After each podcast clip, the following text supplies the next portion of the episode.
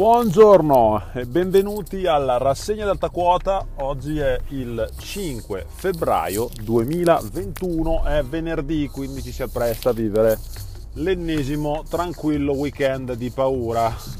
Perché weekend di paura? Perché vedrete i ritorni alle zone gialle eh, sicuramente faranno sì che ah, indice RT in aumento, eh, untori di qua e di là, la gente che adesso non so se i centri commerciali siano aperti il fine settimana o cose di questo tipo, sono un po' disinformato, lo ammetto, eh, tuttavia tu, cioè, su, su, quello che, che, accade il fine settimana, ecco.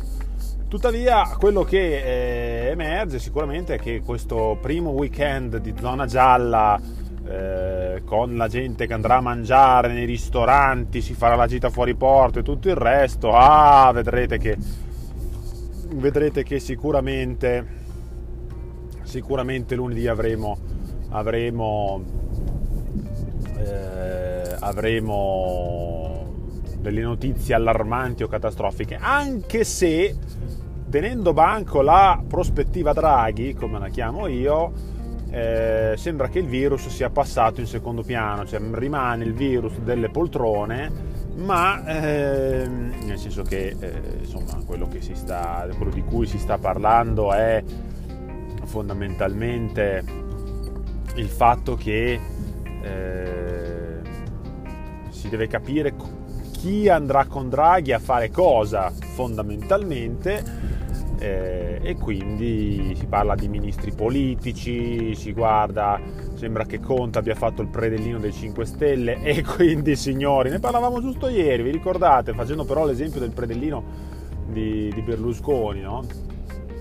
E, e, qui invece siamo al, al predellino di, di, di, Giuseppi che fa l'opa sui 5 Stelle, che si offre a Draghi, come ha detto Francesco Storace, eh, Draghi, no, ehm, Conte è un ragazzo che soffre, nel senso S apostrofo offre, ehm, e quindi vediamo, infatti il Carlino nella sua fotonotizia della mattina metteva eh, sono ancora qua con Conte che fa la sua conferenza stampa di fronte a una piazza colonna praticamente vuota, il tavolino con tutti i microfoni, l'assembramento dei giornalisti accanto, eccetera, eccetera, eccetera, per chi controlla il canale Telegram di Radio Savana.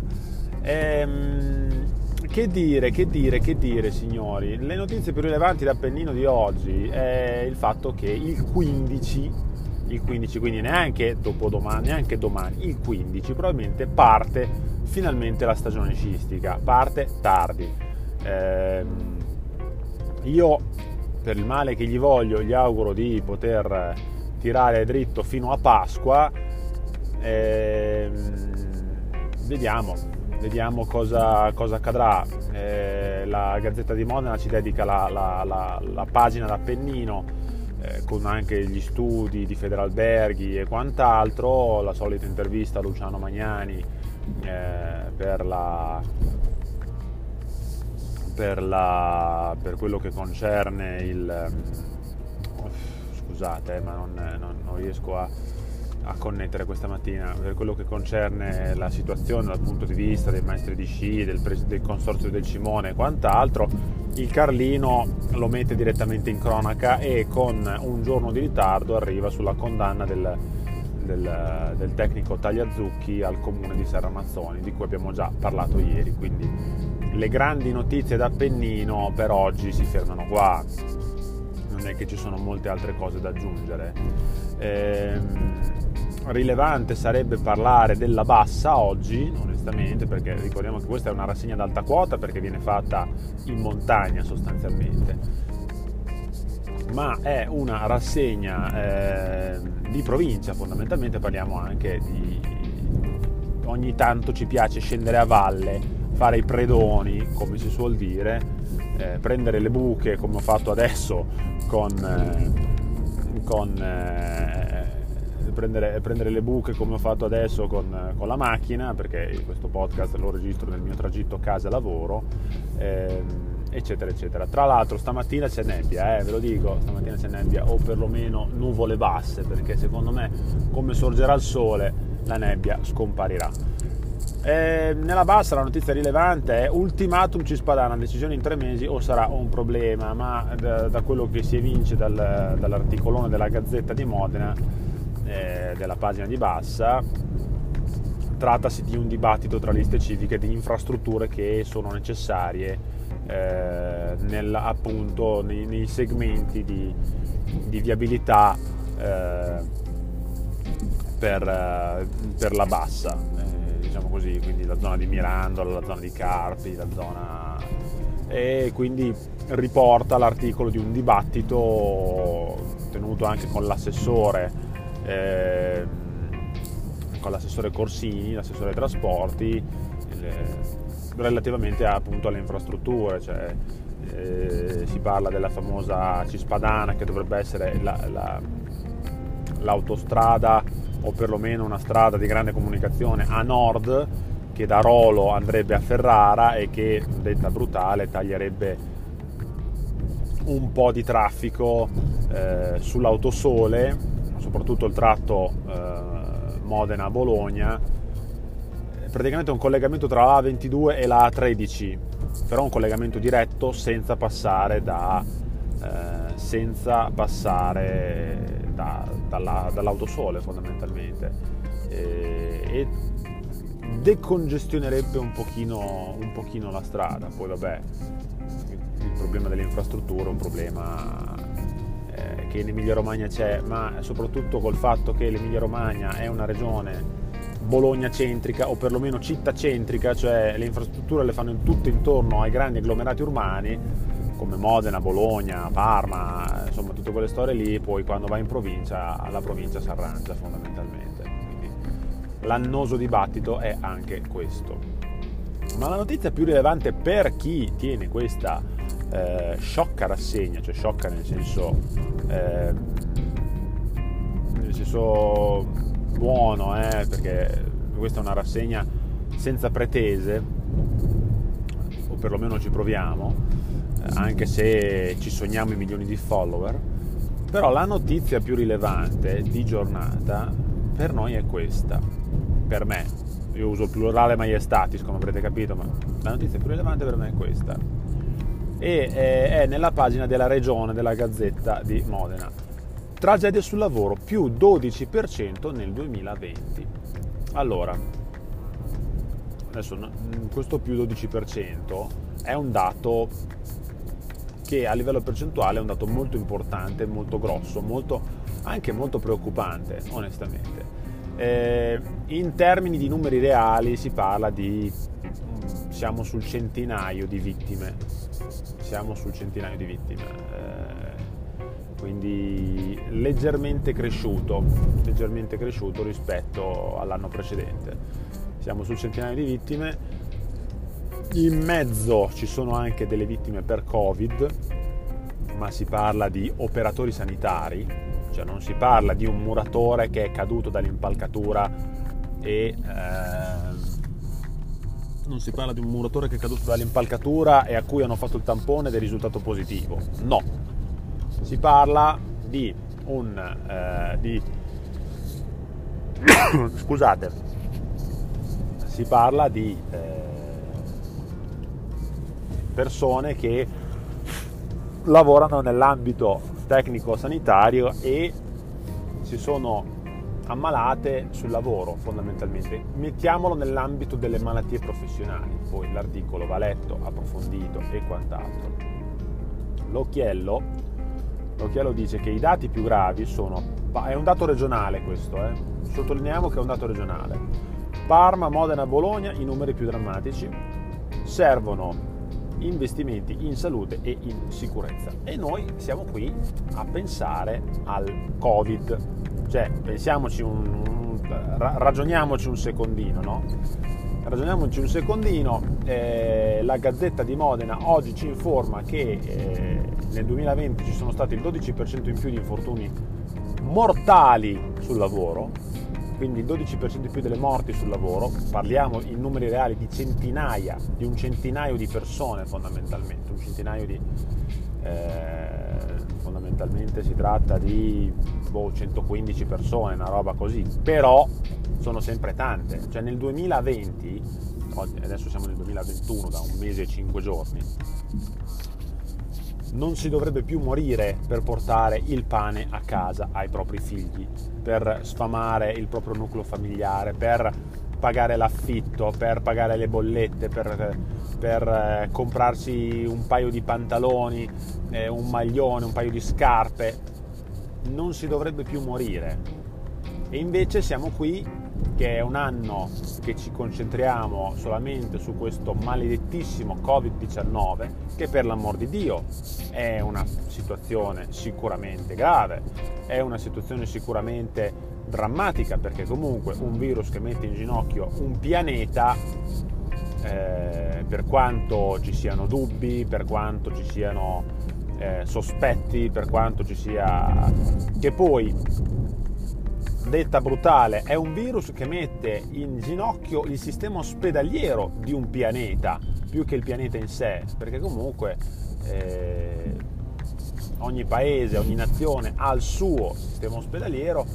Io posso, per quello che ormai dopo un anno possiamo dire che più che un'emergenza sanitaria è un'emergenza ospedaliera, eh, appurata, cioè i numeri di questi giorni dicono terapie intensive in calo, aumentano i morti, vabbè, lasciamo stare tutto questo discorso. Fatto sta che quello che, eh, quello che veramente emerge è che ci siamo dimenticati di tutto il resto, ci siamo dimenticati delle altre malattie, ci siamo dimenticati delle visite, ci siamo dimenticati di tutto quanto e ci siamo dimenticati dei morti sul lavoro, cioè de, de, del lavorare in sicurezza. Cioè già il lavoro sta diventando un problema perché siamo seduti su una bomba sociale eh, che quando io ve lo dico signori, vi faccio una previsione, non crediate che con Draghi prosegua il blocco dei licenziamenti, non crediate che con Draghi, eh, almeno questa è la mia sensazione, magari Draghi farà in modo,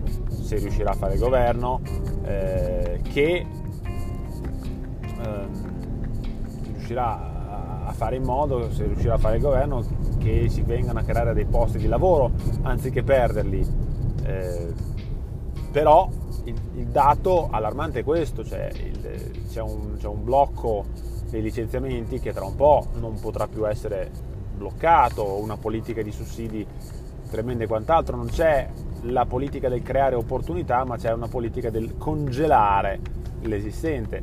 Ora, quando l'esistente sarà scongelato, sarà veramente tragedia sociale, disoccupazione in aumento e quant'altro. Bisogna trovare delle soluzioni in questi termini. Le riuscirà a trovare Mario Draghi? Non lo so, anche se la sensazione, leggendo i giornali, è che sia arrivato l'uomo della provvidenza.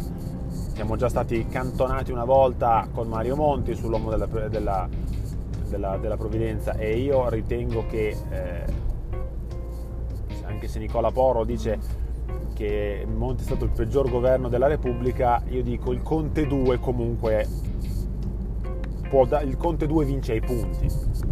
Il Conte 2 vince ai punti, ecco. Eh, laddove il Conte 1, bene o male, qualcosa, qualcosa poteva fare, anche se poteva farlo meglio. Va bene. Questo è il dato. E il dato è eh, che torniamo a, al, al nostro tema principale, gli infortuni sul lavoro mortali sono aumentati. Eh, ci siamo concentrati sul Covid e abbiamo dimenticato tutto il resto. Cioè, pensate, il Covid-19 ha fatto sì che i protocolli di sicurezza dentro le aziende cambiassero. Cambiassero. Cioè, ehm, io stesso, che tra le varie attività faccio anche formazione in sicurezza sul lavoro, ho dovuto lo scorso anno fare degli aggiornamenti lampo anche a partecipare a dibattiti e quant'altro, relativamente al fatto che eh, ci fosse a disposizione, cioè eh, relativamente al fatto che ci fosse, bisognasse adattare i protocolli di sicurezza aziendali, quindi le valutazioni dei rischi e quant'altro, al Covid-19. Le mascherine, le, per esempio, guardate anche solo quando entrate in un, in un esercizio pubblico, eh, la, chi può fa la porta d'ingresso, la porta d'uscita, ti dicono quante persone devono starci dentro, eh, quanto qui, quanto là. Signori, ma ci rendiamo conto, il Covid-19 ha aggiornato questo, ma nel frattempo le persone hanno continuato a morire sul lavoro. Morire per, morire per vivere. Morire per vivere. Cioè, mentre una politica ehm, sanitaria folle, folle, dittatoriale e quant'altro ha chiuso bar, ristoranti, palestre, piscine, eh, ha criminalizzato chi va a fare shopping, i cinema, i teatri, tutto il resto, no? mentre, mentre c'è gente che muore letteralmente di fame, chi ha potuto lavorare ha rischiato ogni giorno la sua vita. Ma nel frattempo era più giusto aggiornare la sicurezza aziendale ai protocolli Covid. Notate qualche paradosso? Notate che forse qualcuno ha pisciato fuori dal vaso? Io credo proprio di sì.